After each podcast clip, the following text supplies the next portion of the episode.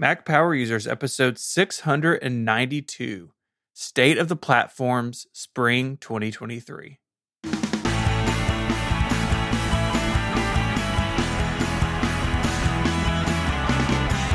Hello and welcome back to Mac Power Users. My name is Stephen Hackett. I'm joined by my friend and yours, Mister David Sparks. Hello, Stephen. How are you today? I'm doing well. How are you? I am really looking forward to this episode. I like the State of the Platform shows. I feel like um, we should address it. We should have like um, the listeners all congregate. We should have a platform. Mm. Like we could take turns. I could sit behind you while you talk, and you could sit in front of me while I talk. You know, I, that feels fancy. I kind of like know, it. Maybe.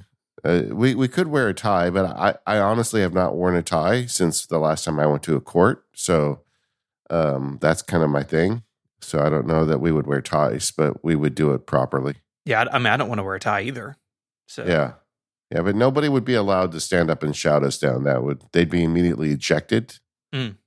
Um, well, we could make um, who would on Relay would be a good sergeant at arms. I don't think it'd be Hurley. I think it'd have to be somebody else. No, I don't know. Yeah. We can think about that.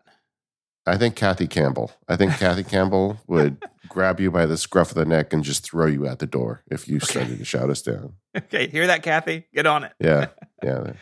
I mean, she's a unicorn and all, but don't mess with her.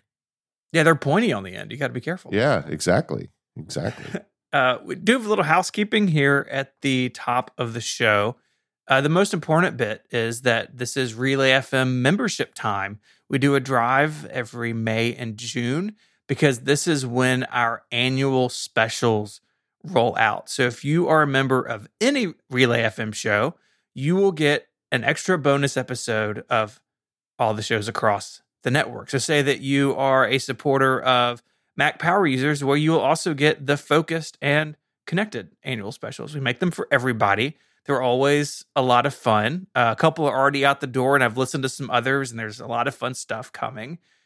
Ours is coming out in a few weeks, and what we want to do is have uh, a Q and A with questions from members. So uh, now is a great time to join. In addition to these annual specials, you get access to our, our really, cool, really cool Relay F M Discord server, a monthly newsletter, but you also get every single week, longer ad-free versions of the show. So you can learn more at relay.fm slash MPU. There's a join link there. You can get signed up, and uh, we'd love to have you. And so if you are a member today on More Power Users, we're going to talk about how you can submit those questions, and we're also going to provide an update on our time tracking because we had a recent question about that from a listener. Yeah, and let me just say for this member special, we are going to be very liberal about the kinds of questions we allow in. The, there, are, there are limits, of course, but uh, Stephen doesn't know this, but I've just decided, yeah, we're we're not just going to answer questions about tech. So whatever you ask us, we just might answer it. The weirder, the better. Uh, yeah. What I say. Look, the annual specials are a place to get weird. So yeah, all just, right. just for an example, on UnGenius, which is a show I do with Mike Hurley, where we talk about weird stuff on Wikipedia. Our annual special is us going through Jason Snell's Wikipedia page.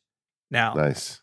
As of me speaking this sentence to you, it's not out yet. It'll be out uh, by the time this episode publishes. I don't know how Jason's going to react, but I think it's going to be hilarious no matter what happens. Do you do you have a Wikipedia page? Do no. You? I never looked. No. Yeah, not, me either. I'm not that fancy. I'm mm-hmm. just not that fancy. I know, it's a bummer. Yeah. I, I will leave this planet with no Wikipedia. Just, just he was here, and now he's gone, just like that. We are but a vapor. I think that's in uh, Ecclesiastes somewhere, you know? Yeah, there you go. Man is not born, nor does he die, with a Wikipedia page. There you go. There you go. And, uh, but hey, so long as you have fun along the way. The uh, first topic for State of the Platforms. Now, what we like to do with this is go through and kind of break down how we see things are going. Maybe you could call it a sort of scorecard. But what we're really trying to do is document for the ages where Apple is on these various platforms that it's released, both hardware and software. We started this years ago, and we were doing one show per platform, but I think we've kind of got the history down now with those prior shows, and now we're going to just take them all. Yep. This is always a good time to do it about this time of the year. We've had a year with the most recent operating systems and hardware. And as we head into June, which really is kind of the the revolutionary W W D C where everything starts to change, uh, this is a great time to stop and take a look at how Apple's doing and what we think about the various platforms. So we're going to be covering macOS, um, iOS, iPadOS, watchOS, Apple T V, HomePod, and and some of the other miscellaneous things Apple has. Um, these will be our opinions, but we have a forum. If you have different opinions, you could share those at talk dot mac power users dot com. But I think we should just get started. Yeah, Let, let's jump in and let's start with macOS Ventura. This is uh, macOS version thirteen. I don't know about you, but I've sort of given up on keeping up with the version numbers of macOS. Yeah. Yeah, I've lost track too. Yeah. I mean, that was a big deal. I remember, like, I think, honestly, I think I lost track at about Tiger. So, but the, you know, it just, you know, Apple had the, um, Apple had the idea of let's do a yearly update. And that started way back when, although it wasn't really yearly for a while, but they, they did frequent updates to their operating system compared to Microsoft. And I really always felt like in the early days, that was one of the selling points, that Apple just made slow, regular progress, whereas Microsoft would wait, you know, five or more years and yeah. then have this big, big change, and everybody had to like kind of adjust at once. Um, I thought the Apple model was good, um, but I guess maybe that's a topic for right now in the state of the platforms. Uh, this came up even just last week with our guests, but Uh, I think we both are kind of of the opinion that we don't need annual updates to the Mac O S anymore. Yeah, I, th- I think we're both we're both there with that. And if if you look at what gets added to Mac O S, most of the time now, it is to keep it in step with iOS and iPadOS. And I just don't know if that really requires a, a full blown new version number and new name. I, I would much rather things slow down, and maybe, you know, a, a big point update comes out in the summer, and that's when it gets, you know, say like iCloud family sharing for photos, right? Big feature across all of Apple's platforms. That didn't have to be tied to, to Ventura. It didn't have to be tied to thirteen point oh. Why couldn't that have been, you know, it, to use the Windows term, a service pack, but an update yeah. to to macOS. And I think the reality is that most of these updates that we've seen over the last seven, eight, nine years have kind of amounted to that. So maybe it is a bit semantic, but at the same time, it it takes a little while for these O Ss to kind of stabilize, right? Usually the .oh has some sort of weird stuff, and if you use a Mac in production, our advice is always make sure that your tools work on it. And it would be nice yeah. to get off that part of the treadmill, I think. Yeah. I and, you know, just to do the math, I mean, and I, I talked about it briefly last week, but I wasn't that descriptive. But the way I, I've talked to people at Apple about this, and, and they said, they, they've always told me that that's the problem, is we're adding these features to iCloud, we're adding the features to iPad and Mac, and we want, I'm sorry, iPad and uh, iPhone, so we want them to come across. A great example is last year, Apple Mail got some great new features across all three platforms at once, and that's why they have to be in parity. But they're not in parity. I mean, ultimately what happens is uh, iPad and iPhone ship first their, their software updates, and the Mac is a month or two behind because they got to hit that hardware deadline for the new iPhone. And so we're not really in parity as it is. And the math problem that I was trying to refer to is this is what happens. Okay, let's start in June, W W D C. So you've got a new, um, you've got a new set of features that you've decided upon, and from June to September, you're working like mad to like nail those down and get them right. And in the case of the Mac, it really seems like it's June to October. So there's the first chunk of your year uh, with regard to this. October, it gets out. You probably got another month of patches and updates to once everybody starts using it to get it really going. So it's like maybe you're to November or December before you're really able to dream up what's going to come next year, right? Mm-hmm. And then you've got, let's say, three months from December to Jan- to February or March to say, okay, this is the dream period where we're going to come up with cool new features and like do the hard work of figuring what those are. But then you've got to kind of lock that down around March or so, because then you've got to get it working good enough that by the time you get to June, you know, you start over again. So that really gives you effectively three to four months to come up with cool new stuff. Yeah. And the rest of the year, you're working on it or fixing it. Now, if we had the ability to say, let's do that over two years, that make new cool stuff feature uh, goes from three months to maybe fifteen months. Mm-hmm. And so I that's the general idea of it. I But I understand that they want to have stuff match, and and you would need point updates to do stuff like photo sharing. But I would love for some of the teams that are working on these bigger ideas to have more than three months to dream up something new. Mm-hmm. Yeah, I think one of the the big features in Ventura is kind of the poster child for some more time in the oven would be good, and that was system settings, right? Yeah. There's no argument that system preferences, like the system had just outgrown it, right? It was just this really old view into all of your preferences, and different teams treated it differently, and you had a bunch of like hodgepodge of ideas on U I, and some of them dated way back to like the early two thousands, and some of them were newer. And with system settings, the idea was to sort of hit the reset button, make it more like iPhone and iPad's setting apps. But I think most Mac users would say they they fell short of where it should be. There's still a hodgepodge of U I ideas in there, and some of it is just downright confusing. Now, it's less buggy than it was, you know, during the beta cycle or the point oh or the point one. It doesn't crash when you do certain things anymore, but I'm still not sure it's where it needs to be. And that one, I think, could have spent a little more time, a little more time baking. You know, maybe it's twenty years of muscle memory, but I just find myself searching for things because I don't, like, I haven't wrapped my head around where things are in the new structure. And that, so that will get better with time, I think. But I also think some of it just, it needs a rethink. Yeah. Well, and, and if you go back, there's plenty of shows before this where we both agreed system settings needed a rework, right? Mm-hmm. And, and part of the problem, I think, is that The, the lack of dedicated teams. Like, I know for a fact that the iWork team is a dedicated team. And what we've seen iWork, you know, transform itself, you know, they they kind of step back to make everything, you know, to have that parity with the platforms.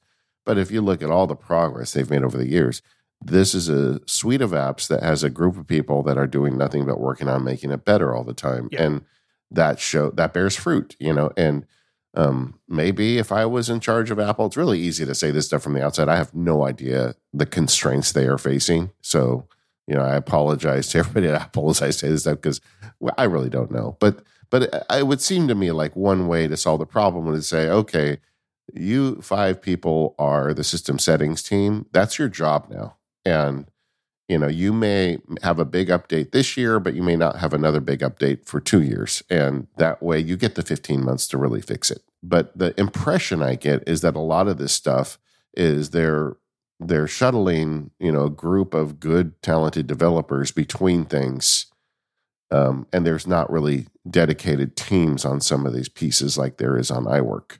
Yeah, and if they were able to do that, that would be amazing. Maybe, you know, it's hard because you can't find enough talented developers, or I don't know what the excuse reason, or maybe it's just expensive and they don't want to spend the money. I, I don't know why. Or people just don't want to work on settings, right? They want to work on something more exciting. Yeah, but but it would be nice if you had a group of people that just did, and Agreed. They could really drill in on it and make it great, instead of like people that spend two weeks on it, you know, and then they move on to the next thing and it never really gets fixed. Mm-hmm. And uh, I I just feel like that's a systematic problem with the Mac, and yeah. The Mac is definitely the, you know, it's the second class operating system because Apple makes half of its revenue off the iPhone. I mean, it's yeah. it's very consistent if you look at their results. I mean, half of the company, you take everything else and add it up, and it adds up to the iPhone alone. So, um, of course, that's going to get the most focus. But uh, it, it does, I do feel like if we're looking at the state of the platform, the Mac could really stand to have more uh, people working on it full time. Uh, system settings is a great example. I think another one uh, from last year, Stage Manager, right? Um, I I really tried to make Stage Manager work for me, and I tried it to my own, you know, pain and suffering sometimes, because hmm. it just really isn't that good for the Mac. And like for people who want to have common setups, like a thing I always preach, like have your Mac set itself up so you can do your best work without having to fiddle with it. Uh, it's not really very good for that. And it doesn't have the kind of tools it needs to do that right. It's close, but it's like eighty percent close. And that last twenty percent makes all the difference. And we haven't really seen any progress on it. I'm not sure that we will this year at W W D C either. I guess that's really a discussion for another day. But but I feel like that's the kind of stuff that is indicative of an operating system that needs more dedicated support. I kind of feel confused about Freeform. It was yeah. a- announced last year as like a feature of macOS and iOS, but it's a standalone app. But the updates it's gotten have been in macOS updates, not standalone like iWork updates. It's very, yeah. very confusing. We did a whole show on it. They have made uh, a lot of improvements to it over uh, the the year that it's been out. But it's one that I still just sort of scratch my head at because I, because I don't know where it fits. I don't know where it goes. I don't know how Apple thinks about it. Uh, it seems like Apple thinks of it as an O S feature, but that that's so strange to me. If it's part of the iWork team, why does it get updates in macOS? And if it's not part of the iWork team, why not? No ideas. Yeah. Well, so I feel like Freeform is an example of of Apple doing it right. You know, we've we've talked on the show. Um, we talked enough about what we don't like. So let's talk about something that we do like, and that is this this emphasis on productivity and useful applications yes. that's returned. And Freeform, to me, is another example of that. After we did that show, we heard from people on the Freeform team. I mean, uh, the fact that we heard from people and there is a Freeform team are both bits of good news, right? Uh, mm-hmm. Apple has people actively working on this, and I expect it's going to get a lot better. Um, it's already useful. I, I, I've got one Freeform board that I've been working on sharing with my team and trying to make it kind of like our workflow system page where we see who does what on everything. And it's really, I think, nice. And uh, we're not using it as much as I'd like, but we're we're going to get there. And um, I just feel like that is... Uh, you know, this stuff done right. And of course, this isn't just on the Mac, but it is an example of them them working on something. And I think, uh, you know, that's the kind of stuff that's going well. Yeah, I think so too. That renewed focus on those core apps has been nothing but good. And I hope that Apple hears that from its users and, and sees that people are moving to these applications, you know, as as reminders and notes and mail and they all get better, right? People who need more can use them. And Apple always has to balance, right? We talked about this a lot over the past year. They have to balance these apps are for the masses versus power users who are going to always want or need more. But I think Apple's moving in the right direction there. And I, I agree with you. It's that's been very encouraging to see this cycle. You know, another thing that's happened is we got a lot of updates, and we kind of mentioned to the productivity apps, to mail, messages, Spotlight. Did those pay off this year? I think they have. I think seeing that investment in the like the core infrastructure, like Spotlight is infrastructure. I mean, it is a search tool, but it also powers a lot of other things. Seeing that get better, seeing Apple compete with the likes of Alfred and LaunchBar and Raycast and these others in more and interesting ways, uh, that's fantastic. And basically everybody uses mail and messages, and those are, for a lot of people, things that are all, always running, right? You're always interacting with them. And for them to get better is always a good thing. Yeah. And, and related to that, reminders and notes, just outstanding. I've heard from so many Labs members that have moved to reminders as their sole task manager, yeah. and with good cause. It's a great app. And uh, notes myself, I'm using a bunch. My uh, my little, I hate to use the word mastermind, but it's it's a group of people I work with that help. You know, we kind of coach each other about what we're doing. But we moved our whole platform into Apple Notes, where we've got a shared folder and we've got all the notes in there, and it's very easy for us to share stuff with each other. All that stuff is rock solid and absolutely ready for prime time. So I feel like, you know, Ventura, with a bunch of changes it brought, is just evidence of Apple getting a lot of this stuff right.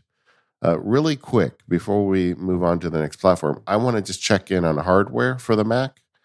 I have been thinking about it lately because we, you know, the last few years, all we can talk about is how much we love Apple Silicon. Mm-hmm. And I think that is remains true, particularly at the low end.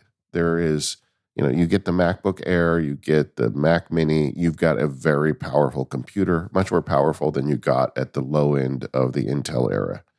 Uh, I do have a concern about the top end. And the more I think about this Mac Pro that has been lingering out there somewhere, Uh, I feel like the switch to Apple Silicon, if there is a downside to it, it's the conundrum of how to make a super powerful Mac Pro that deals with third-party cards. And Apple hasn't given us their answer yet. I was hoping we would have it by now. Uh, if the rumors are to be believed, we may not even get it this year at W W D C either. But I think the Apple Silicon revolution, while it benefits ninety-five, ninety-eight percent of us, I think for the very, very top of the food chain, the people who need unlimited RAM and unlimited processing power, it actually may turn out to be a, a bit of a quandary.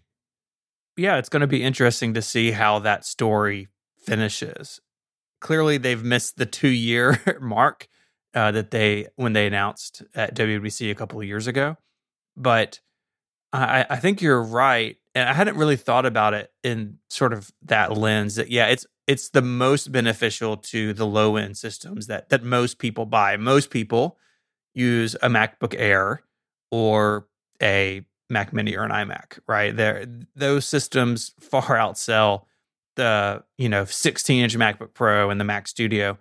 I have so many questions about the Mac Pro, but uh, we can get to that when we get there. But I do think that Apple Silicon overall has been just fantastic for the Mac platform. Uh, not only you have the power and the battery life, but it does open the door to running iPhone and iPad apps on the Mac as well. I don't think either uh, you or I are doing a lot of that. I, I got a couple that I use sometimes, but I'm not relying on like an iPhone app on my Mac as part of my workflow every week. But the fact that the door is open to that is a good thing, and shows uh, you know, that these these platforms can can really live side by side in a really fluid and interesting way. Yeah, agreed. And all this stuff is good. And, and what I want to, just to kind of clarify the point on the Apple Silicon, I think it's a, a win for almost everybody. Yeah. Everybody up through the people who are getting the most out of the most high-end Mac Studio. It's just the Mac Pro story I'm not sure about, and I'm starting to wonder if Apple Silicon makes it harder for them to make the super Mac for the people that, you know, want to put an insane amount of RAM in it or something like that. And, and we'll, we'll see. I mean, maybe they have an answer. We haven't seen it yet, but that there is a little bit of an asterisk on Apple Silicon. But mm-hmm. for almost everyone hearing this podcast, it's actually better, right? Yep. Uh, it's just a, just those few people that need unlimited computing resources that I think there, mm-hmm. there may be a little challenge there. Mm-hmm. This episode of the Mac Power Users is brought to you by TextExpander, the original sponsor of the Mac Power Users. Go to textexpander dot com slash M P U today to get twenty percent off. TextExpander is the power user version of a text replacement tool. It starts simple, where you type a few characters or a word or two and it auto fills in long snippets for you. But TextExpander goes so much further than that because it is the power user version. For example, you can embed Apple scripts. You can embed specific keys like the tab key or the return key. You can even tell TextExpander where to put the cursor in the expanded snippet after it places it. Now, I use that when I make the snippet to name files. So I give an entire name, but then I insert the cursor right in the middle so I can type a description. There's so much you can do with TextExpander, and not only does it work for you, it also works with your team. With TextExpander, you can have shared accounts with your team so you can create the most important snippets for your company and get them all out with unified language and a unified message. The team at TextExpander is tireless, always making the application better. It's a great tool because it's got a very low barrier of entry, but also it's got a very high ceiling. You can do so much with this application. It's used by many companies, including companies like Uber, Dropbox, SketchUp, one password. And with very little effort, you can save yourself a ton of work. So go over to textexpander.com slash MPU right now. Check it out. Get that twenty percent off and start automating your workflows today. So let's switch gears and talk about iOS and iPadOS sixteen. How does that sound? Yeah. Yeah. You know, it's funny because that is also getting to be an operating system that doesn't have the big, you know, big features coming out every year because they've they've picked all the low-hanging fruit, right? Mm-hmm. Uh, but how did we do with the stuff we got last year? Uh, let's start with the the big one, the lock screen customization. I love it. I use it all the time. I've got uh, context-sensitive widgets that show up based on which focus mode I'm in, and it sits here vertically on my desk most of the day, and I look down at it constantly. That was a big win for me.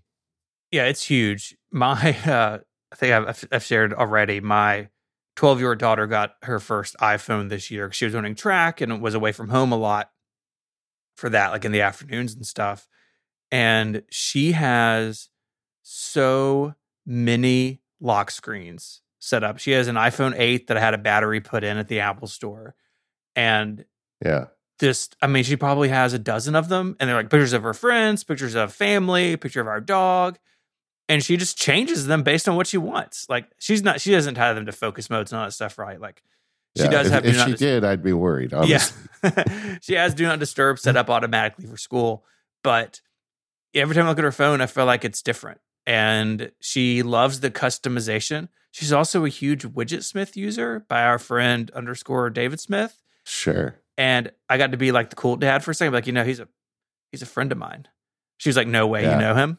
you like yeah. You know the person who made this? Because Widget Smith is everywhere on middle schoolers' phones because they all want widgets with photos of their friends in there. Yeah, totally. Well, I, I feel like that lock screen was a win. Uh, that not to mean I'm not done asking for additional features on it. I'd like more, but I mean, there's a lot I would like always. And the problem with Apple is when they give me something I like, I immediately want them to make it twice as good. Mm-hmm. And that doesn't always happen. Uh, but the, uh, but yeah, the lock screen widgets are a win. Say, what about the, the live activity stuff that we got where it shows you on the screen? I mean, how do you like that? I'm a big fan. You know, it was a slow start and there are still things that I feel like are a little bit weird about it, especially in some of Apple's apps. Like, why can't I interact with the timer? I wrote a big yeah. whole blog post about that because it drives me bananas that I can't type the timer live activity and then go to the timer U I. I have to like go around my elbow to get there. But I love them because I can just glance at my phone with the always on display and see what's going on. M- one of my favorite uses other than the timer is sports scores and weather. And so I can keep up with a basketball game or a football game, just going about my day and just glancing at my phone, right? Say that we're say that we're out somewhere and I'm keep trying to keep up with the game. Well, I don't have to like unlock my phone and snoop around it. It's just there on the lock screen. I can just look, look discreetly and put it down. The same thing with the weather. And it makes the iPhone so much more alive in a way that I don't think I had my hands wrapped around, my head wrapped around when they announced this. But now that we're into this, I want, you know, more and interesting things done in live activities because I think it's really powerful. Agreed. Agreed. I and this is another one where I just want more. I want more, the ability to do more with this stuff and use it more often. Uh, interactivity and quick information off the little thing in my pocket is something I really like. Uh, a, a big win for me this year has been the updates to focus modes. Uh, I had a wish list last year going in and basically got everything. Focus modes are way more powerful now.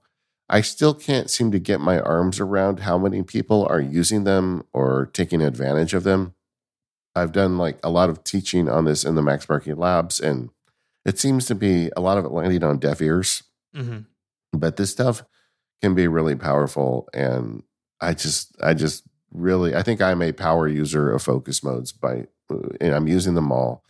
Uh, I don't have any available focus modes left because I've got all got them all used. Uh, right now I'm in podcasting mode, and that changes who can get through to me and what shows up on my screens and all that stuff. And uh, I feel like this is a huge problem in the world. I mean, this is like a big theme of what I do in the labs and just in general as Max Sparky, is that I really feel like this technology, as much as I love it, can really wreck your productivity and your ability to do the things that are most important to you. And uh, Apple bringing something like this shows that they understand that, and that if you're willing to put the time and effort into it, you can actually make the technology serve you a little better. And I uh, I really love focus modes. I guess I should stop saying that. I do. I mean, I think I think most people don't even take advantage of do not disturb till my next yeah. calendar event or until I leave this location, right? Which which are yeah. very basic things. Uh, I think Apple, I think there's there's room to make that stuff more accessible, but the improvements they made, and it being year over year, right? We didn't have to yeah. wait two or three years for focus modes to be improved. That's awesome. And that wait sometimes is so frustrating. And so I, I like, if we're going to do annual releases, like, features should get attention every year. We shouldn't have to have to wait for a, a one point five or a two point oh kind of a rethinking of something or an addition of additional things uh, until it's been out for two years. Back in the old days, we used to always hear about how Keynote had a champion in Steve Jobs. Like, mm-hmm. he loved using Keynote. And as a result, uh, Keynote got a lot of love and a lot of resources added to it, and it, it made regular updates. I have this pet theory that, based on two years of of substantive updates now, that that this focus modes has a champion at Apple. I don't know who it is. You know, maybe it's Tim Cook or somebody close to Tim Cook. But it, it feels to me like somebody there gets it, and they're trying to really make this work. But I'm sure they're also going to be paying attention to how many people use it, and they're going to adjust resources based on how successful it is. But right. I feel like there's somebody there that's really pushing for this.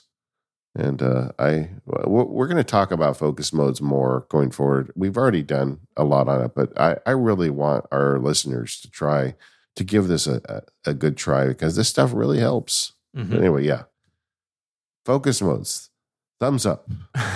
Well, something else right up your alley were the improvements to dictation. Yeah. It's so good. I mean, it's just so much. If you haven't tried it, you really should. I mean, the, just last night I was working on something, and I had to write a kind of a long, detailed email. And I was sitting in my little comfy chair, and I just turned on dictation on my phone and just started talking to drafts, and got a really great draft in just using my voice. And I just find that delightful that that works. And it's not, I mean, in uh, in its heyday, uh, Dragon on on the P C was so good. I'm not sure we're quite there yet, but it is close. I've been using it on the Mac. I think I've shared this, but yeah. I've, I've been doing a bunch of reading, and I want to, uh, in, in paper books, and I want to keep my highlights, right? I, I hate taking pictures of pages of books, right? Just a nightmare. And I've just been yeah. using dictation to do it, just reading the passage into craft using Apple's own dictation. And you know what? It's awesome. It's good. I do the same thing, like with my a lot of my journaling stuff um, is Day One, and I just talk into it. And it's just faster that way. And the other thing that's kind of interesting is I feel like sometimes I say more insightful things when I just sit down and start talking. Mm-hmm. When I write it out, I, I kind of filter and edit myself with the keyboard. And uh, I just find dictation has lots of uses. And and I, I hopefully it just continues to get better. I'm sure it is. I mean, there's a there is an accessibility angle to this, but there's also just, a, you know, it, everybody could do better if they had dictation. The, the work we could do, getting the lousy first draft in, Um, getting quick bits of text out. It could make your writing easier, and I think they get that. What about live text and videos? So that was, you know, we had live text and photos the year before. Last year, they added the feature to pull it out of a video. I'm not sure I've ever used it to pull it out of a video, but yeah, I, I do use live text uh, all the time, mostly in the context of the Mac but being able to to rip audio or rip text out of a document or out of a, a picture is a fantastic thing. I feel like the video thing is they did it because they could. You know, they probably mm-hmm. already did all the hard work to get it out of a photo, and a video is just a bunch of photos strung together. So it's you know, true. um, so they, they've got it there, and I'm sure we've got people in the audience that are using it all the time, but that one I just haven't had much of a use for. Mm-hmm. What about the overall stability of iOS at this point? For some years, that's been a real question. How would you grade the existing stability? I think it's pretty good. You know, every couple of years they have a release that's pretty rough to start out with. And and this year I think there was there were some hiccups early on in the iOS sixteen cycle, but I really feel like it's been very solid for for months and months now with with no real issues with crashing or hanging or anything like that. I can't remember the last time I restarted my phone to fix a problem. That used to be something we did all the time. Yeah. And so I think I think this the, that foundation's really solid now. Yeah, I, I agree. I feel like that that was such a story for a long time about, oh, my phone keeps crashing and Apple made this thing unstable. But they just slowly made it good and stable. And nobody really gives them credit for that. But I mean, mm-hmm.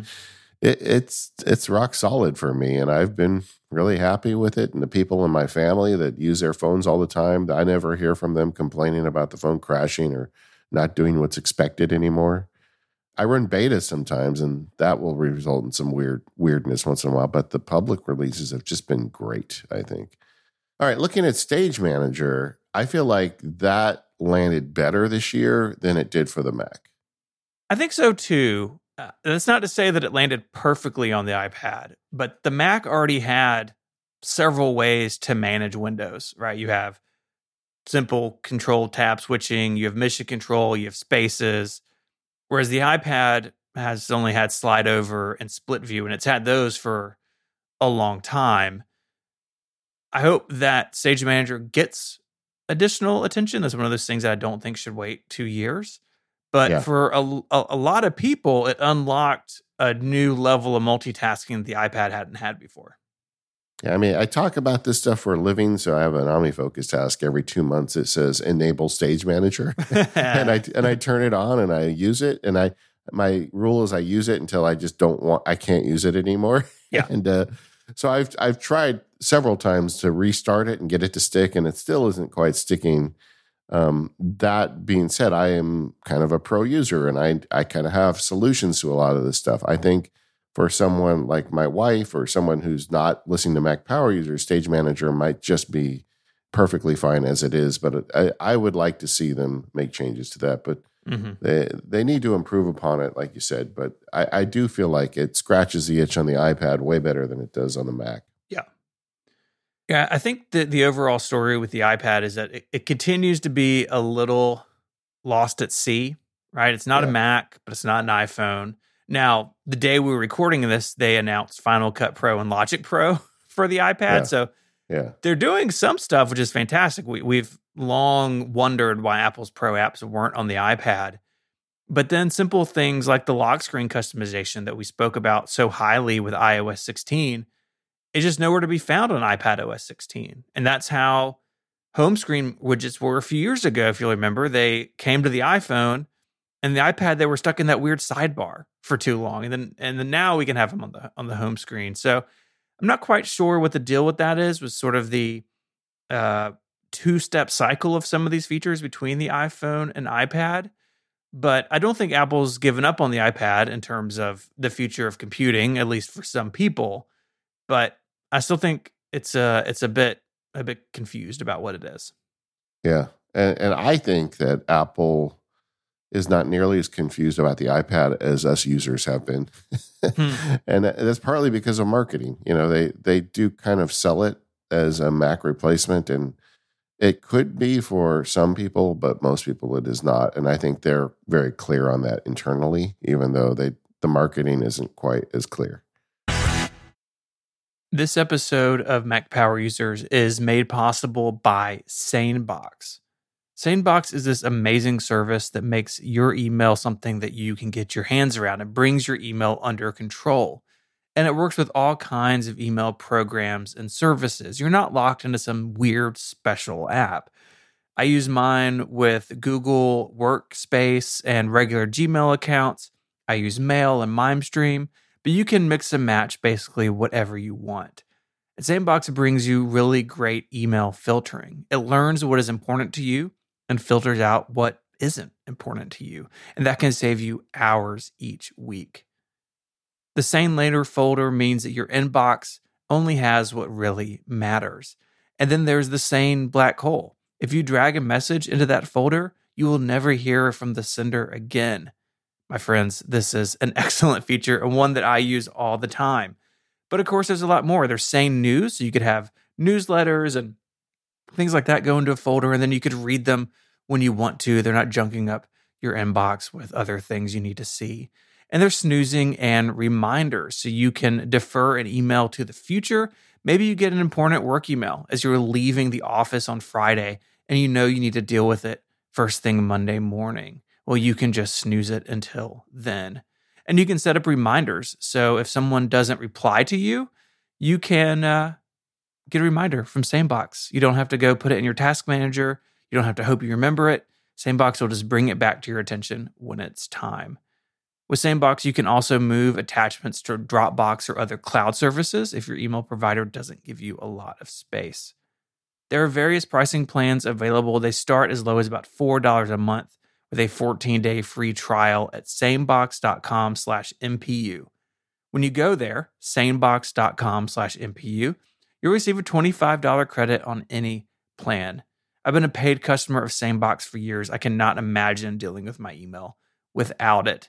And my guess is you're going to love it too, because sixty-six percent of M P U listeners who have tried Sanebox over the years end up subscribing. It's that awesome. Go to sanebox.com slash MPU for twenty-five dollars worth of credit on any plan. Our thanks to Sanebox for supporting the show. Okay, let's move to our wrists. Uh, watchOS nine. We got a bunch of new features. Uh, some of them, uh, I think, really landed for me this year. Others, not so much. Uh, let's start with the the health and fitness angle of it. What about this new expanded workout app we got with watchOS nine? Yeah, so they they've really put a lot of effort into that. They've honed in on what makes the Apple Watch important to people, and health and fitness tracking is the top of the list, along with notifications. You do get more detailed tracking for running and swimming, but they've added additional views for other types of workouts as well. Just continue to give people more information, more data about what's going on in their everyday life, and then when they're also at the gym or out on a run or whatever. And that is something that I'm encouraged to see, right? I'm definitely not an expert in some of these areas, but I've learned about a lot of these areas because of the Apple Watch. I think that's exactly what Apple wants. I think they want their users like, oh, I'm not, what's the deal with V O two max? Like, maybe I should pay attention to that. And then you can start to pay attention to that. So that is all exciting. And I think Apple's on the on the right track there for sure. Yeah, agreed. The the compass waypoints was a big deal, especially with the, the arrival of the the Ultra watch. Mm-hmm. And I don't feel like I'm really qualified to weigh in on that. I do a lot of hiking, but all the hiking I do here is very established trails, many of which I've I've I've hiked many times. And it's Orange County. There are so many people on the trails. Like, you cannot get lost on my trails. Like, because first of all, the trail is obvious, and second of all, there's probably somebody fifty yards ahead of you. You know, so um, I don't do the type of hiking where I would need those compass waypoints. I would be a little nervous, frankly, using just a watch for that. But I guess people do it all the time with their garments. Mm-hmm. But uh, that's a nice feature. I don't. Do you do any of that stuff? Do you use the waypoints off the watch? I've I've done it while doing the kind of hiking that you described, right? Like, I'm yeah. not going to get lost and die in the woods on my family hike, but yeah, uh, just to experiment with it and and to see how it works, because it is such a big selling point now, especially on the Ultra.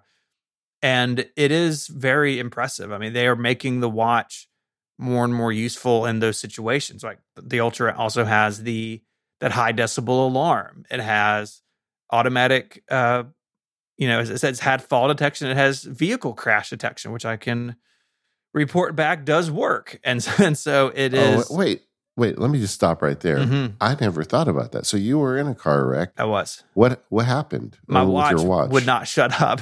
My phone didn't do okay. anything. When they're together, it defaults to the watch. And so it's like vibrating really hard, and the screen is lit up with this red U I of like, you've been in an accident.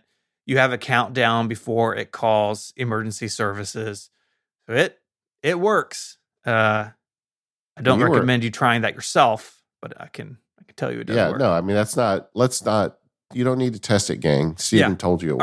Already, yeah, but the, uh, it works. But but you you were upside down, right? I mean, yeah. when the accident was done. So you're yeah. hanging there in your seatbelt and your, your wrist is going off. Were you able to turn it off? I manually? was. I was able to turn it off. Not, uh, I mean, I was... I mean, I hit my head. Like I was uh, not unconscious, but I was definitely disoriented, extremely disoriented. Yeah. So it took me a minute to kind of like, oh, okay, what is making that noise? Oh, it's my watch. But had I not been responsive, it would have called nine one one. And, you know, my accident was in a neighborhood. And in fact, my truck ended upside down in someone's front yard. But yeah. God forbid I was in the middle of nowhere, right? Like it, it gave me a, a very good feeling. Like, oh, if something happens to me or a loved one, and no one's around, then they have that protection, right? The same reason, like, my, I finally got my mom to her an Apple Watch for fall detection because she had a fall a few years ago. Yeah. That stuff is really important. And it being just baked in, and it worked, right? Like, my truck was upside down, and my watch was going off, and it, it knew what had happened. Yeah, I mean, it's so funny because when the Apple Watch first arrived, it was clear Apple wasn't sure what what it was. You know, I mean... They they had some ideas, but you know, very quickly it, they realized it's not a fashion item; it's a health and fitness item. Mm-hmm. You know, you don't see the gold, the solid gold one anymore. No, but the no. um, but they have really leaned into that, and like the the car accident stuff, the fall detection stuff, the heart, um, you know, the heart monitoring stuff. They are literally saving lives with yeah. that device, and I feel like if we're talking about the state of the Apple Watch. We have to acknowledge that. Yeah. This really is a, a useful safety item. Yeah, I mean, our friend James T. Green, his Apple Watch warned him he had a heart issue, and it literally saved his life. I mean, that is i- incredible. I, I have another friend like that, too. He had a warning. Uh, he had no idea he had any problem with his heart. He got a, a funny message on his watch. He went into the... A doctor, the doctor said, get to the emergency room. And he had a zipper like three days later. It wow. was, it was so fast. And he, as he says to me, I will buy Apple devices for the rest of my life because I'm here because of Apple, you know, mm-hmm. and that, I mean, setting aside the marketing and cheesy, you know, loyalty thing. Uh, I think that's exactly the kind of thing Apple leadership wants. They, for, for all the right reasons, they want to make devices that help people. In that, in that, in a way, yeah. And the Apple Watch really is the best angle for that. And, uh, somewhat related is the medication reminders, um, where it taps your wrist and tells you to take medication. Mm-hmm.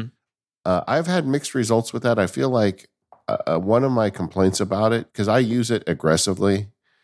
Like I even tell it because I felt like I wasn't flossing enough, so I added a floss reminder at one p.m. So after I ate lunch, I would floss too, and. It just doesn't tell me what the medication or the, the trigger event is on the watch. I don't really like that part of it. Mm-hmm. Uh, but in general, I've been largely sticking with it, although I'm not as consistent with logging all my medication as I'd like to be. Yeah, I want the notifications to be stickier. And so I ended up going back to do for that yeah. D U E, which is just like yeah. the canonical uh, remind you until it's finished application. Yeah. yeah. But I love that it's there. And that Apple is rounding out their health stuff. I mean, the watch is kind of a, a gateway. I also talk about the health app and digitized medical records and so many other things, you know? Where I think the state of the Apple Watch is in bad shape is watch faces. I I just cannot get over how we've had all this time and every year we get one or two watch faces. And people still don't have the ability to make their Apple Watch face look exactly the way they want it. Yeah, it's a tale as old as time when it comes to, to watchOS. And for yeah. me, it's particularly painful because they haven't added one in several years that I actually care for or solves a problem that I had that, you know, it's still outstanding. Some of them are interesting, like the reworked astronomy face in watchOS nine is like this beautiful thing.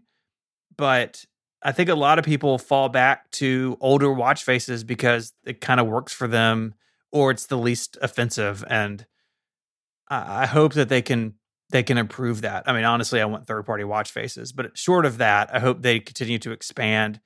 I think including in some of the computery watch faces, right? A lot of people use like the, uh, what, do they, what do they call it? The modular, modular type yeah. watch faces because it's won a lot of data. And those have been stagnant for a long time. The everything. And I feel like we need more customization. Like even just like the California face I like, but a, a bunch of them, the hands are the exact same color as the background. Yep. It's just like a little white outline. And I want to be able to glance at it and see what time it is. And as I get a little older, it's harder to see that stuff. And a contrasting hand would be useful. And a couple of them do have contrasting hands, but most of them don't. It's just, there's a bunch of little problems like that. And because Apple has held on to this so tightly, uh, that's the issue. I, I don't know what the solution is. I don't even want to get into that today. But I just feel like if we're grading the Apple Watch, Uh, it gets a thumbs down on watch faces, and it's been too long, and this should be fixed by now, in my opinion. What about the hardware? We got now we've got a new Apple Watch class with the Apple Watch Ultra. Both of us have been wearing them for you know almost a year now. What what do you think? I am uh, I'm such a fan of the Apple Watch Ultra. I love the way that it looks, I like the way that it fits on my wrist. But, and everyone who has one says this, but the battery life is unbelievable. I do not think about the battery life on this Apple Watch. I charge it every couple of days when I get a sh- when I take a shower, right? Other than that, it's on my wrist, working, working out, sleeping, and it's it just goes and goes and goes. A hundred percent agree. I mean, and it's not that bad. It's not that big. Uh, I was just with some friends, some nerd friends who were looking at my watch and they wanted to try it on because they were all convinced it was too big for them. And after they all tried it on, they were like, oh, that's not so bad.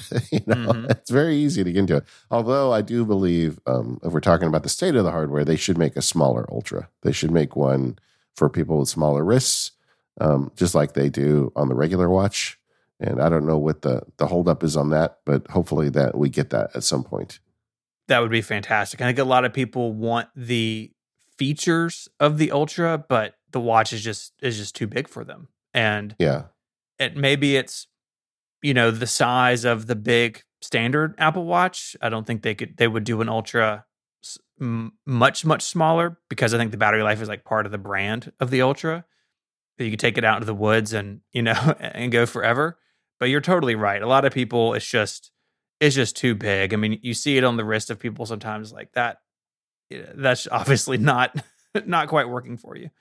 Yeah, past guest on the show, Liana Lahua, um, she one of her jobs is she'll spend like the weekend out in the middle of the California desert updating all the uh, emergency services antennas because mm-hmm. Liana is uh, is such an awesome person, right? But she is like the poster child for an Ultra watch face. She needs it way more than I do, or an Ultra watch. But her wrist is so small, it just isn't going to work, and uh, they need to make one for her. Yeah. Uh, so so th- that's something that needs work. Uh, the regular line, I think, is fine. Uh, do you think it's a bad idea that the, the design really hasn't changed much? I mean, it's gotten a little bigger over the years, but the, the square, roundish design, are you okay with that? Do you think that that needs updating? I think the standard watch line could take some inspiration from the Ultra. I think in particular, the flat top is really, really nice. And it, it gives the appearance of a bigger watch without making it actually all that bigger. So I, I think it is probably, I think it is probably time. We'll see if they, what they do there. This past year in particular on the hardware front, the Series eight, it lived in the shadow of the Ultra for, for sure. Yeah. But it also... Uh, I think it also sort of suffered for looking like the seven, which looked like the six. And yeah. And there was some good technology in it, but it kind of got overlooked. And I think Apple's got to do something about that. And also the the um, the internal processor, the W chip, really has not advanced much. My understanding is the last couple of years, it's been basically a, a little bit of a souped up version of the prior one. Mm-hmm. They haven't really upgraded it significantly. So I, I think there's some work to do with hardware. I don't really have the answers, but uh, it is, you know, I think the the big takeaway on the Apple Watch is as a health device, it's amazing, and it just seems to get better every year. This episode of the Mac Power Users is brought to you by Squarespace.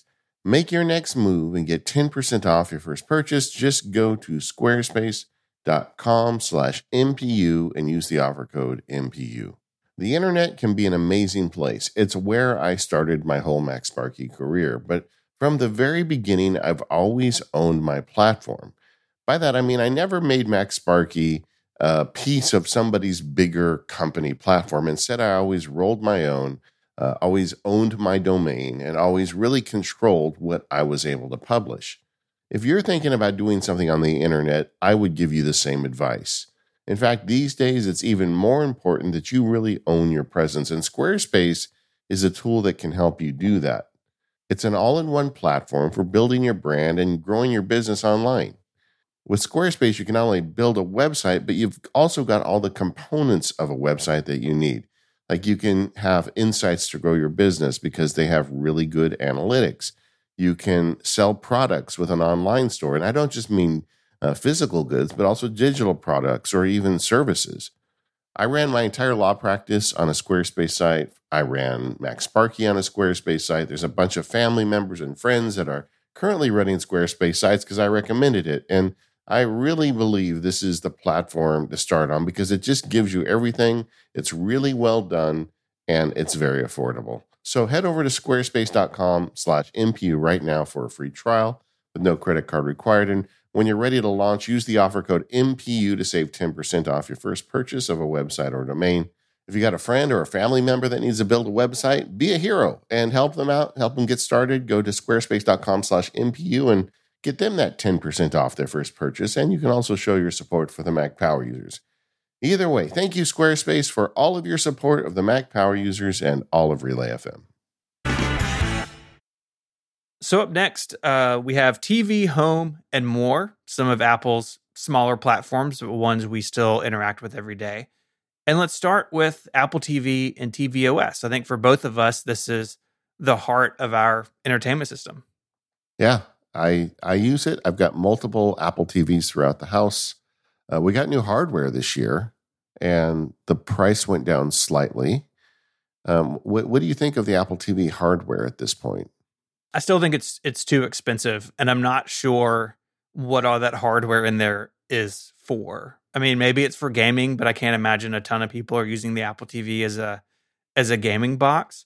It's vastly over-engineered compared to its competitors, and that makes it more expensive.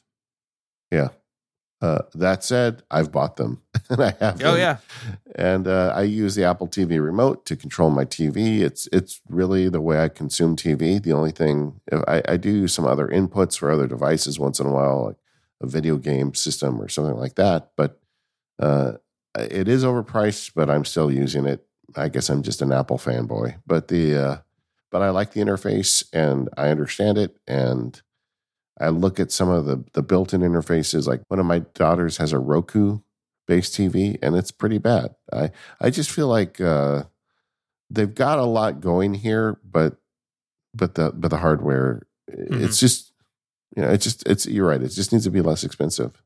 Yeah, and tvOS is another one of those platforms where it's it's been in stasis for a long time. I think Apple really wants the T V app to be sort of the way tvOS goes, and they're hamstrung by their partners there. I will say that tvOS being integrated with other parts of the ecosystem, so there's some HomeKit integration, we can like see camera previews. Uh, Fitness Plus got some new features on tvOS this year. That's stuff I really like. I like the Apple T V becoming more aware and more central in the home. So I hope they continue to go down that path. Yeah. And I don't expect that they're going to make revolutionary change. Remember when Steve Jobs uh, in his biography said, I've got, I figured it out, I've licked T V. Yeah. you know, I I really think the problem with T V is there's a lot of other people in that business, and uh, nobody's going to let you just take control of the whole thing. Mm-hmm. But as a device in Apple's lineup, I think the Apple T V serves its purpose. I'd like to see it go down in price even a little bit more. But overall, I'm generally okay. I don't feel like it needs a lot more than what it's doing right now. Uh, I would like to see the U I get better. And that some of that stuff, I think, is under Apple's control and some of it isn't. Because once again, you've got other companies with their apps, and some of them, you know, do better than others. I'm looking at you, Disney Plus. You could definitely do better. Uh, but the... um. But I would like to see Apple kind of take the reins more on the U I element. Like maybe you build the tools so, you know, developers really have to use your viewer, and they have to like kind of use common tools so it's a common experience for users throughout, no matter which, you know, streaming app they're in. But uh, overall, I, I think it's fine.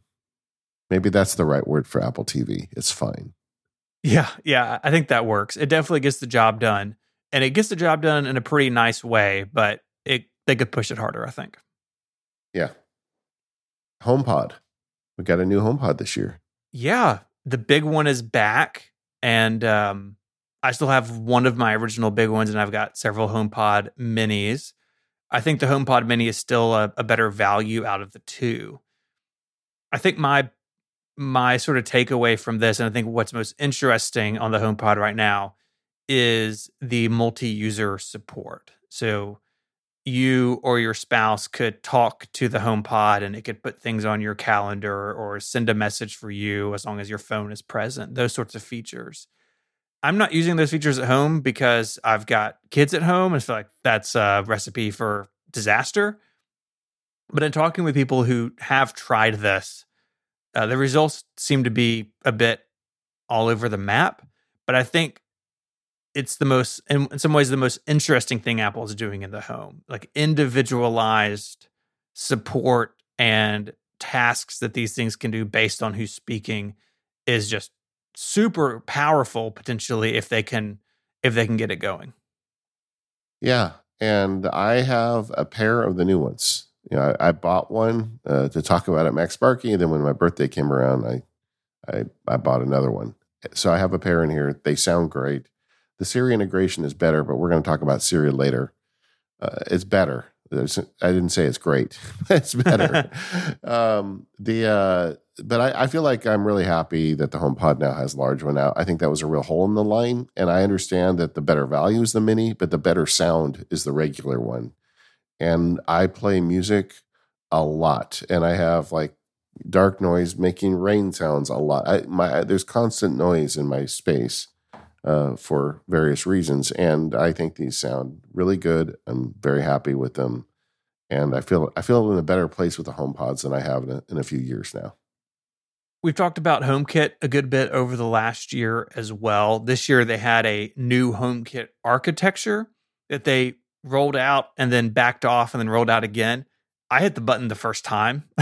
It was fine. Yeah. Then they like pulled the ability to upgrade to it, and nothing bad has happened to my HomeKit network. It all seems to work just fine. The The story this year, though, and I think the story for the next couple of years, is going to be Matter. HomeKit is sort of the backbone of Matter in a lot of ways, and Matter promises interoperability for devices, so you don't have to like, oh, this switch works with Siri, but this one works with the Amazon voice, and this one works with Google. Matter promises to kind of get rid of those distinctions. It's been a slow rollout. It is officially out, and, and a few companies have jumped on board. Others have said they're they're waiting it out to see how it goes. But I think Apple has a real opportunity here to expand the HomeKit universe. If Matter really takes off and suddenly basically everything supports everything, that's really good for HomeKit and Apple. And so I hope they continue to, to stay engaged with Matter and continue to push it with their partners, so we as consumers have more and better choices. I agree. I do think that the state of HomeKit is interesting in the sense that in the last year, I've been playing with some of the uh, competitors, Home Assistant in particular. I put a Home Assistant server in my house, which is significantly more powerful. And it raises the question, does HomeKit need to be this powerful? Well, I don't think so. Uh, Home Assistant is fiddly, you know, because with power comes fiddliness. Mm-hmm. But what I do think HomeKit needs to do is become more stable. I don't think it's as stable as like the iPhone we were talking about earlier. I think Home HomeKit and the Home app still have things that go wrong. We've got a... Uh, a locking door on the front door where usually we come home in the driveway, we unlock the door from the car, and then we just go in the house. And sometimes it just stops working and there's no feedback or explanation why. Hmm. So you can't troubleshoot it. And I feel like this stuff either needs to be rock solid or it needs to give you some kind of feedback as to what the problem is when it doesn't work. Other than uh, I was unable to unlock the front door. you know, I'm like, okay, that did not help me. But so I feel like there's work to be done uh, with it. I don't think I will, I don't think I need they need Apple to make it competitive with some of the more nerdy solutions out there. But for this to work for everybody out in the world, including the people that don't listen to shows like Mac Power Users, it needs to be easy, stable, and just consistent. And I feel like that is an area that still needs work. CarPlay is like a part feature, but sort of its own platform. You know, Apple yeah. definitely wants it to be a, a platform. They announced last year the future of CarPlay, which is going to be this brand new experience that spreads to all displays on the car. None of that has shipped yet. We'll see where that goes. Uh, but I, I hope that Apple doesn't take the eye off the ball in sort of the current generation of CarPlay, because I think there's things there that they should improve, especially on larger screens. But uh, CarPlay is important, and it's it's the iPhone projected into the car, and a whole bunch of people use it. And if you believe Apple's numbers, a lot of people base car buying decisions on it. So while the future of CarPlay, while that sort of vision is exciting, also a little bewildering in places, I think they've got to, for the rest of us, until that future comes, they've got to continue to uh, to focus on it. One area that I think they've done a, a pretty good job with is allowing more third-party apps onto CarPlay. If you're if you're not familiar with this, you can't just write a CarPlay app. You have to apply for an entitlement from Apple, and then that uh, goes along with your app through the, the process. And oh, I really feel like over the last uh, couple of years, Apple's expanded what can be uh, added to CarPlay. So we have voice over I P apps now. So like I can take a Zoom call using CarPlay. I can take a Skype call using CarPlay. Uh, of course, you have sort of the standard audio apps, but we're now getting apps like Instapaper, which you can now use in CarPlay to read long-form articles to you while you drive. That's not in the original envisioning of CarPlay and how audio apps would work, but it is a... A, a slow advancement of what these apps can do. And I want Apple to continue to be very picky about what they allow on CarPlay. But I think their expansion of the types of things it can do has been really interesting. And and honestly, like uh, some really useful stuff has come of it. I agree. And I am one of those people that chooses a buying decision on the existence of CarPlay. Just bought a car this year. And that was a non-starter for me if it didn't support CarPlay, because I like the idea of having all my stuff connect to the car. Uh, I don't want to have to like go to somebody else's podcast app or whatever to mm-hmm. do stuff in my car.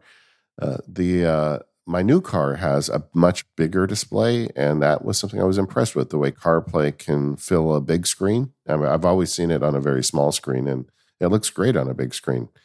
I do think, however, that, again, Apple has that problem of other people because I feel like this last year is when the car companies are starting to realize that there's a monetization opportunity in the infotainment system. The car I bought has a bunch of cool services with it that you get for a year, but then after a year, they want me to pay like twenty bucks a month to keep them. Yep. And I feel like that is only going to increase. And I think that's going to probably make the future of CarPlay announcement difficult to implement. And I also think that uh, it just, it, it could be, it could be getting weird with cars and infotainment systems soon. yeah. as these car companies are looking for other ways to make money. So let's just wait and see. Yeah, my new truck is the same way. It has its own maps and services, and I can lock it and unlock it with the app and see where it is in the world on G P S. Like, uh, and you know, I don't think Toyota's proven to me they deserve my money after the first year.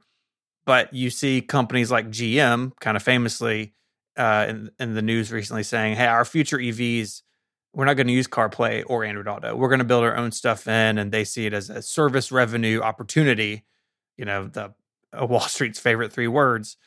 And that puts uh, that puts us as consumers kind of in a bad spot. And, you know, where most people just want to plug their phone in or honestly leave your phone in your pocket with wireless CarPlay, and have your stuff there. And then when you get in your spouse's car, your stuff is still there with you because it's based on your phone. And Apple, you know, could be facing a lot of, uh, to use a Tim Cook phrase, a lot of headwind there with its partners. And they got to figure out how to, how to work through that. This episode of Mac Power Users is brought to you by CleanMyMac X. The Mac is a crucial tool for a bunch of us for work, education, and life. Everything I do is on my fourteen-inch MacBook Pro. And it's the heart of my setup for work and for personal stuff. And that's where CleanMyMac X comes in. It's developed by MacPaw, which pursues a mission to help your machine help you. CleanMyMac X is an ideal decluttering app for the Mac that can help keep it in tip-top shape. I love that CleanMyMac X is easy to use and that it looks awesome. Look, a lot of utilities, the U Is aren't all that great. Maybe it's even downright confusing what you're supposed to do when you open it. Well, the people over at MacPaw have really worked hard to make CleanMyMac X approachable for everyone. There are twenty-nine tools in total in there. They prevent the most common issues macOS users run into, like uh, malware. We don't like to talk about it, but it is a thing on macOS, unfortunately. And CleanMyMac X is a great tool to deal with that. You can prevent overheating, you can speed up your performance, you can find hidden junk folders, and so much more. CleanMyMac X has been notarized by Apple, so it's been checked for security, and it won a Red Dot Award for the Best Designed Mac App in twenty twenty-one. In the free version of CleanMyMac X, you have a free menu app to check on your Mac's health. And if you want to purchase it, you will get five percent off at Mac. paw.app slash MPU. CleanMyMac has been around for fourteen years, basically invented macOS cleaning. So once again, you'll get five percent off by going to macpaw dot app. That's M A C P A W, macpaw.app slash M P U. There's also a link in the show notes. Our thanks to CleanMyMac X for their support of the show. When we first started the, you know, the State of series, we talked about it in terms of Apple's hardware platforms. But what really has evolved over the years is Apple is a services company too. And that really needs to be a part of the State of Apple shows. So let's talk about iCloud and other services. Yeah. And I'll point people to M P U six eighty-one. We just did a big sort of iCloud explainer episode. Uh, talking about all the various components of it. I feel like at the at the high view, though, iCloud being this collection of services that syncs data between your devices, syncs content between your devices, I feel like overall, things are pretty good. Uh, I feel like things basically work the way they're supposed to. Uh, I've been super happy and impressed with iCloud family sharing. I still want shared photo albums, but you know, my wife and I share tens of thousands of photos, and it seems to be working really well. And so that's been a huge improvement. It's been a, a big thing that people have wanted for a long time that Apple finally delivered in the last year. Yeah, agreed. I, Daisy and I use it. I, I'm just used to it now. I love it. It's a really nice thing going back to day one. But, you know, she takes more pictures than I do when we go out and do family stuff, and that gets shared with me. So those are great fodder for day one entries, and you pull them in, it automatically dates the entry to the time of the photo, and no longer do I have to bug her to send me her pictures. So mm-hmm, I, mm-hmm. I'm a big fan, and uh, good stuff. Uh, generally with iCloud, uh, this year we got a greatly expanded availability of end-to-end encryption. Uh, the way they they rolled that out was nice, you know, because there is a downside to end-to-end encryption, which means Apple can't save your bacon if you lose your password, so they make that really clear. I feel like they've kind of set up a nice model for that, so they could expand it even further going forward uh, with the same ideas. Uh, and uh, like the there's a that Wall Street Journal article came out a few months ago about the shoulder surfing, where people can look over your shoulder and get your passcode. Right. And once they once they get your passcode plus your phone, then they can change your your um, your login credentials and all this other stuff. Well, if you look at the model Apple used with end-to-end encryption, I think that provides the answer to that problem. You know, you just for power users, we can make it so you can't reset the iCloud password with an unlocked iPhone. You've got to use a more robust model. But but I, I thought that was a really nice addition this year. Definitely. And I think they've rolled those features out and uh, legacy contacts, right? So if something happens to me, who can unlock my Apple I D and get the content out of it?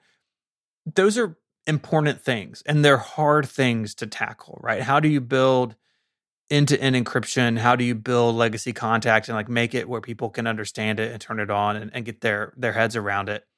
And, you know, I've basically turned all that stuff on for my Apple I D as well as Mary's. And, you know, our brothers have the legacy contact. Uh, they're set up in there. They have the the recovery key, everything they need for those things. And it, it wasn't rocket science to do. It, it, yeah. it took, you know, an afternoon to do it all and make sure everyone was cool with the access I was giving them. And I have greater peace of mind now. If something happens to me, my family can get access to all my photos. That's really what I care about. The rest of my iCloud data can go with me, but I want the photos to live on. And they've, I think Apple's taken that really seriously as people move more and more stuff into iCloud.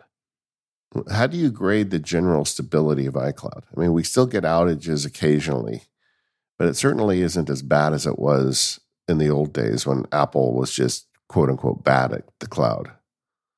I think it's definitely better. Apple weather has had a rough couple of weeks. I think, I think I saw a headline today that it's down again in parts of the world.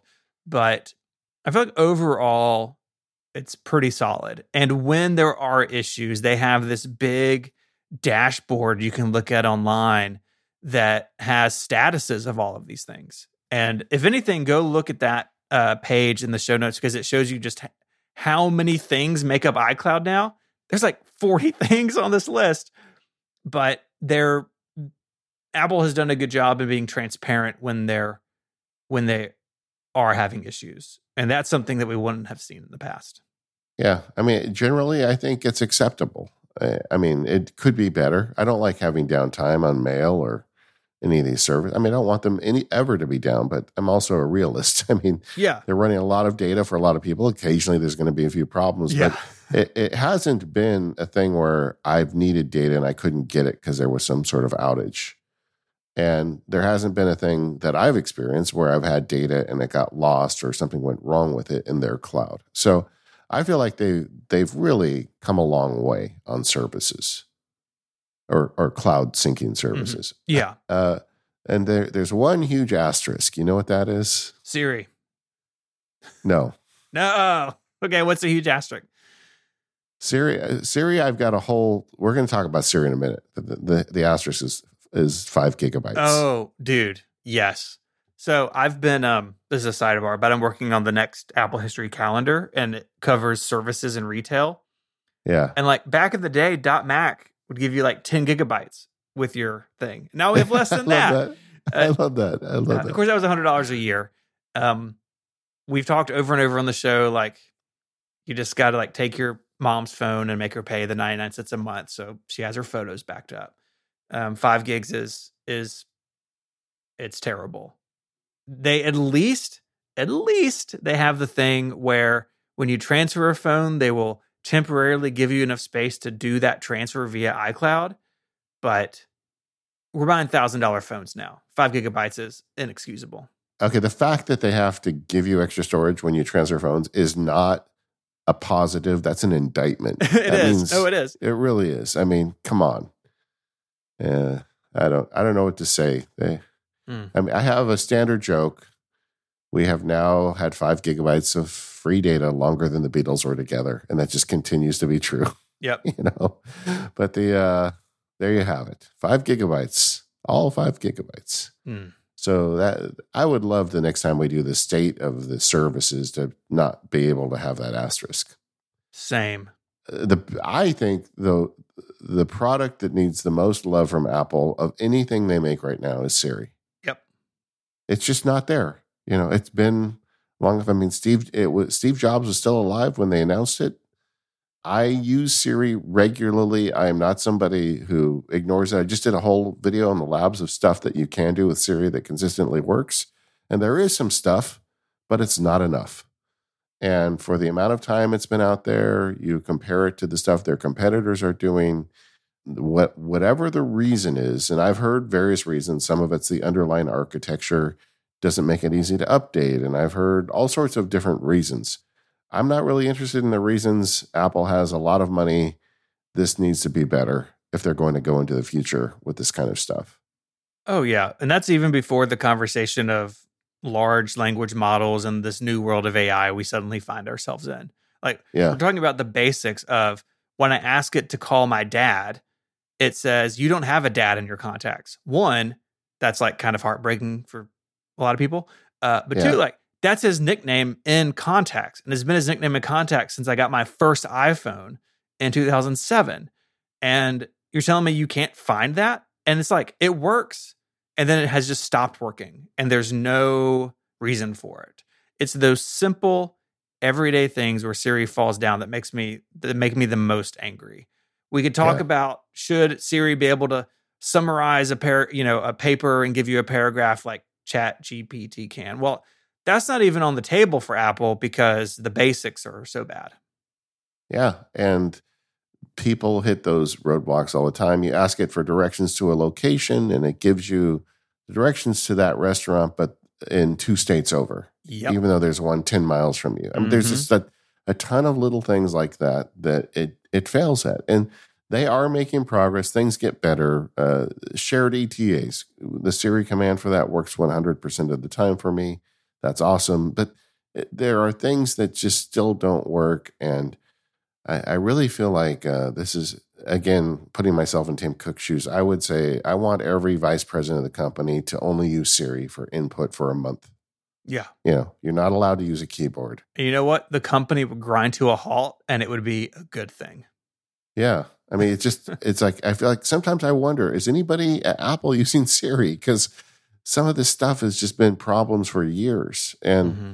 like for the longest time, I feel like I was too permissive of its errors. Like, oh, they'll figure it out, blah, blah, blah. But at some point, it's just like, enough is enough. Come on, guys. Yep. And every time this comes up, we hear from a ton of listeners that are just equally frustrated. I want to use this. I want to have a virtual assistant. I don't make enough money that I can pay a person to follow me around and do whatever I ask it. I would love my technology to do that for me. And I feel like Apple can deliver that if they put the time and the effort into Siri, but it's just not there yet. I uh, I agree. It's it's so frustrating. Yeah. I don't think we're going to get the solution to that in a month at W W D C, but I would love for Apple to acknowledge it even. You remember when they had the meeting to say about the Mac Pro, okay, yeah. we're going to make one. I would love them to say, you know what? We, we have a skunkworks project on Siri. We're going to really put a bunch of money into this and just stay patient with us. We have something great coming, but they, they're just silent on it. So you wonder if they even care, you know, that that's frustrating. All right. Enough whining. Apple Fitness Plus. How are they doing? Uh, I think it's great. Uh, I use it. I believe you use it as well. Yeah. There's new content in there all the time. It's really easy to see where you are. It's really approachable. And boy, this is like such a shoe-in for the headset, right? It, it, um, a lot of people like workout apps on the Meta Quest and, and these other platforms. And I am sure that Apple Fitness Plus has a big place uh, in whatever this headset product is going to be. Yeah. Although I have been disappointed that they haven't expanded more uh, workout types. Uh, tai Chi is one in particular I would like, but that's just my own little, um, my own little domain. But they, I, I feel like they were expanding a lot more at the beginning, and I haven't heard as you know mm. th- there aren't as many new workout types showing up. I'd yeah, like well, they're refilming them. It all for A R. Yeah, there you go. They may there be, they may actually be doing that. Uh, yeah, that's yeah. fair. That's fair. In the beginning, it definitely was faster. But at the same time, I don't feel like I've like hit a wall and like, oh, I've kind of done everything I want to do in here. So uh, maybe some people have. I'd be interested to hear if people who have used it a lot more than we have or than I have to like, is there a, a boundary you can run into? Something I really love about Fitness Plus, because I had a gym membership before, and I am not a person who responds well to, um, you know, the typical kind of gym get in your face, come on, you can do it kind of mm-hmm. thing. That that just makes me want to run yep. um, uh, and run out the door, not on the treadmill. But the uh, mm-hmm. uh, but the I feel like the like the attitude of the coaches is so positive. If you're somebody who is not a gym person and you haven't tried Apple Fitness Plus, you really should, because they've got it right. I mean, the people they hire are amazing. They make you, I feel like some of them are my friends, you know, just hearing them give me these workouts. I, it's a weird, it's a weird dynamic. Maybe as a podcast listener, you can relate, right? But the, um, but they're really great. And I would recommend Fitness Plus to anybody who hasn't tried it. No matter what your fitness level is, there's something there for you to help you get started. Apple T V Plus, how are they doing? There's a lot of good stuff on Apple T V Plus. Boy, Shrinking is fantastic. I recently watched it. So good.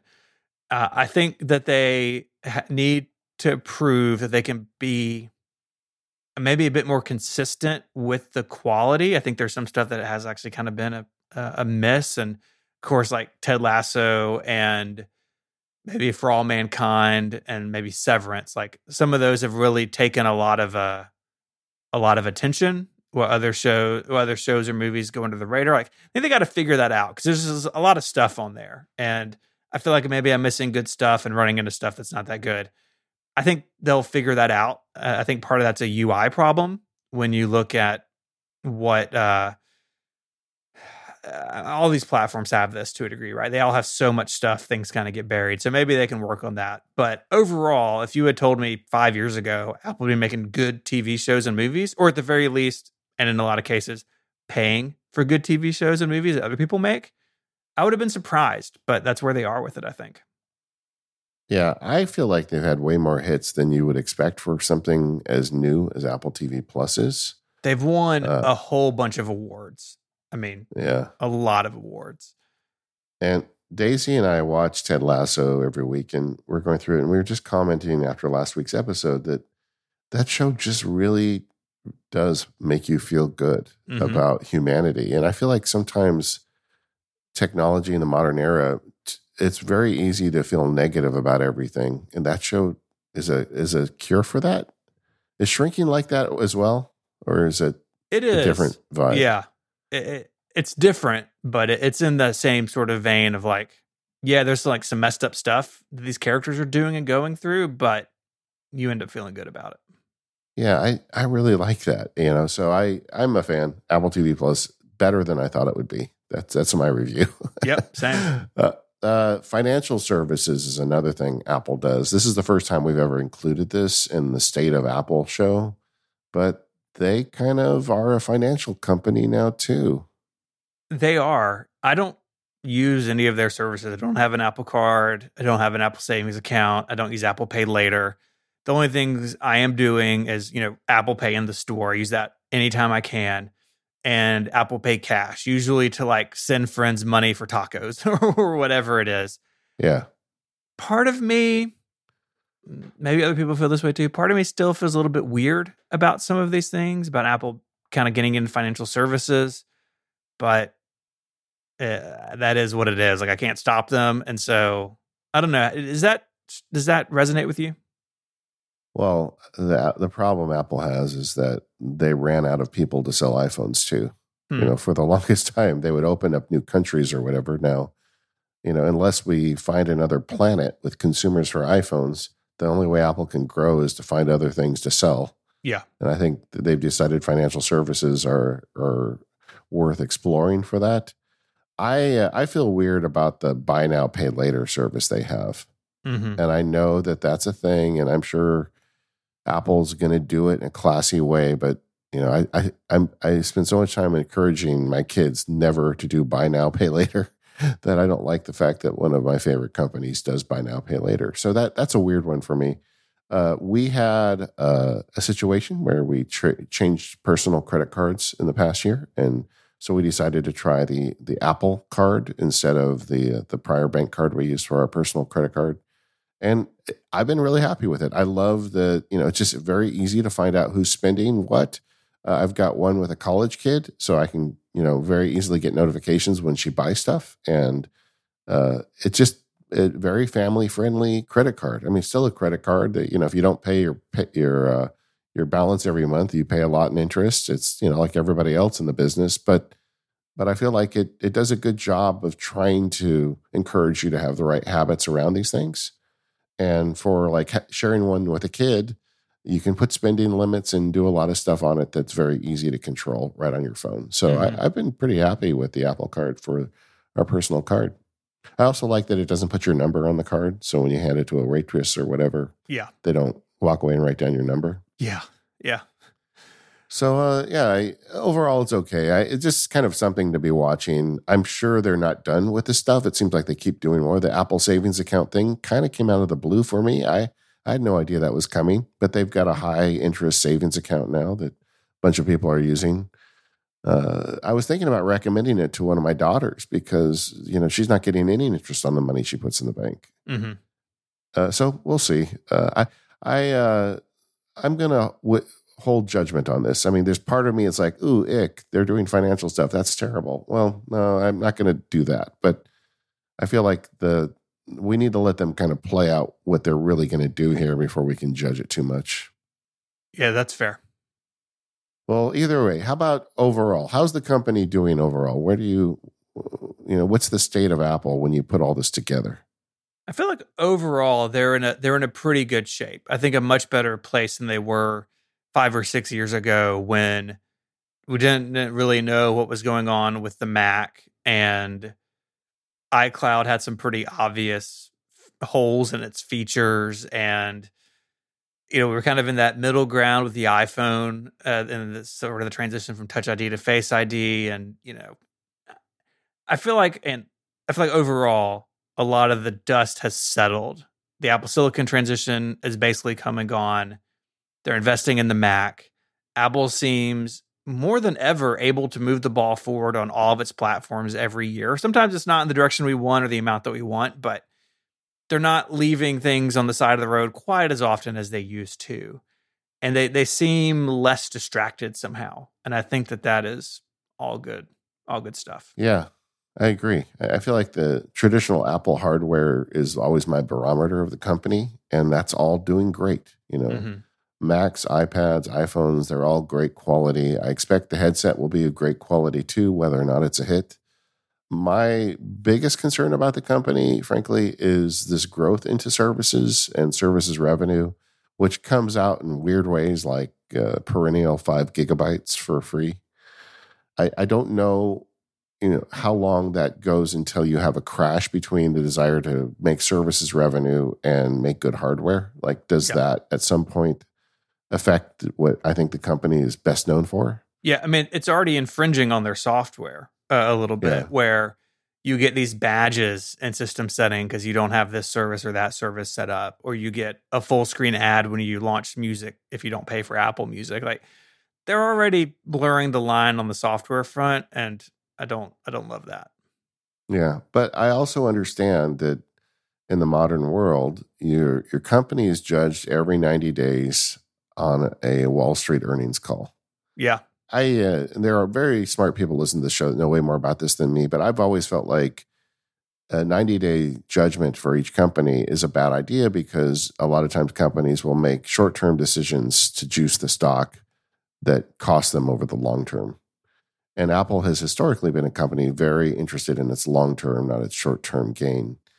But I feel like the pressure for them to find new sources of revenue as the, you know, the, the they get Max iPhone out in the world. I feel like that's something they should be wary of. I'm not saying that, you know, we can change the way the world works, but I hope that the the leadership at Apple still has the long-term picture in mind. I think they do. I mean, I think, think guys like Tim Cook and his lieutenants, they all get it. But, you know, it's it's I would imagine to be a constant struggle for them to try and keep the short term ninety-day earnings call people happy while really, you know, making Apple a company that is here in fifty or one hundred years. Yeah, agreed. Either way, uh, what do you guys think? How's Apple doing? Uh, what's the state of Apple in your opinion? We've got a forum for that at talk dot mac power users dot com. Let us know. Uh, we are the Mac Power Users. You can find us at relay dot f m slash M P U. Thank you to our sponsors today, TextExpander, Sanebox, Squarespace, and CleanMyMac. And we'll see you next time.